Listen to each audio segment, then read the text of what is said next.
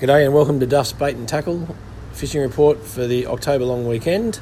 Um, hey, and daylight savings is going to kick in this Sunday the 4th. Very exciting. Put your clocks one hour forward, people. More fishing time in the afternoon. Um, look, this week, this long weekend rather, the weather's pretty, it's looking spectacular. So I don't want to say too much and spoil it, but uh, just in case the weather gods change their mind. But uh, look, nor'easterly winds in the afternoon. Um, light winds in the morning, seas are slight. It's going to get 30s, low 30s Friday, Saturday, and Sunday, so it says, and Monday.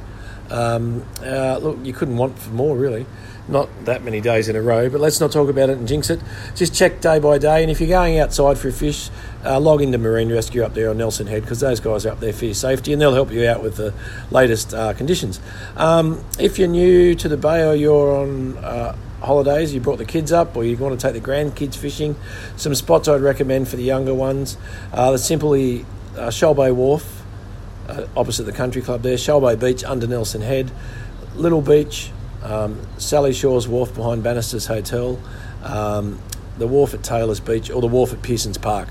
Easy fishing, safe. Um, they can run around and kill an hour, and there's plenty of bait fish in those areas for them to get a few bites and stuff like that. If you've come up on holidays and you're unfamiliar with the boat ramps, uh, I would highly recommend you use the boat ramp at Soldiers Point. Um, next in line for boat ramps would be the one at Little Beach. I don't recommend you use the one at Shoal Bay or the one at uh, Sally Shores Wharf behind Bannister's. Um, and look, if you're going to get the boat in, um, have a crack over the other side at Jimmy's Beach if you want to stay in the bay. Um, drifting around there for flathead uh, and whiting. Have try the shortcut uh, for whiting and bream along that rock wall there. Um, try the western side of Middle Island where the drop off is for jewfish. The guys have been getting some nice ones there at the change of tide.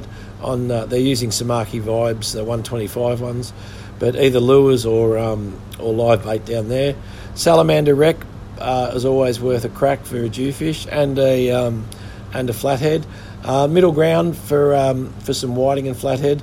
And if you want to get into some crabs, uh, definitely get your traps out because they have been getting some crabs early this year. We've had probably two rubbish crab seasons, and I think we're due for a good one. So, um, west of Shag Island, west of One Tree Island, Mud Point, um, up in Tilligerry Creek for the muddies, up around the. Um, oh, that was for blue swimmers rather, and then for mud crabs up into Tilligerry Creek rather, for um, in the mangroves for the mud crabs, Karuah River. Um, North Arm Cove, get some traps out there and have a crack. Bream uh, off the main break wall, they're still producing them. They're smaller, there's a lot of the fish have spawned be a lot of throwbacks. There are some keepers in amongst them, but if you want to have a go, you'll definitely get some bites down there. Good spot for the older kids too. Um, you will lose a bit of tackle down there.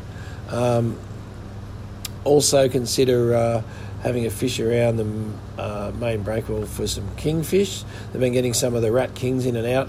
Uh, try the northern end of Nelson Bay Beach, just south of Fly Point, uh, for bream. Potentially some whiting on high tide definitely worth a crack for flathead. Don't fish off the rocks, that's where the marine sanctuary starts. Uh, have a look around Wander Headland with some medals for tailor.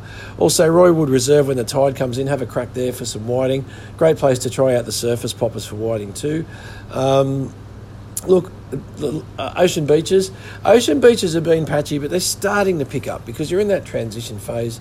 You get the there's still some bream down there.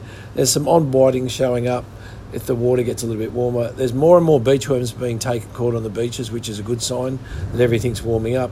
Uh, still a few salmon and tailor hanging around. So if you want to have a crack at Birubi, I'd say uh, anywhere between the two and six k marks down there. Find a nice gutter on low tide or on high t- half half to high tide. Then try and fish on a um, try and fish on a bank because you'll find the fish will come out of the gutters and move onto the banks. We've got live worms in store for the long weekend, the old beach worms. We've also got the preserve ones that work pretty well. One Mile Beach up near Middle Rock, always worth a crack just south of, um, sorry, at the northern end of One Mile Beach, just south of Middle Rock. It's always worth a crack in that gutter up there. Nathan does very well there with the yabbies. Um, I'd be using uh, the worms at this time of year. If you're going to go to the beach, early morning and in the afternoon it'd be my best pick. Fingal Bay, One Mile and Birubi would be the pick of the beaches.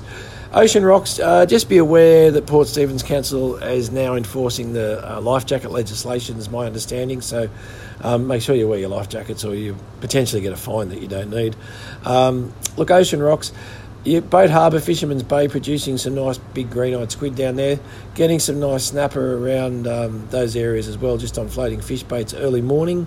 Uh, Middle Rock, you can stand on Middle Rock there at um, the northern end of One Mile Beach. You can get out to the rock, have a fish for blackfish off there, uh, have a fish for jewfish too off the sand there.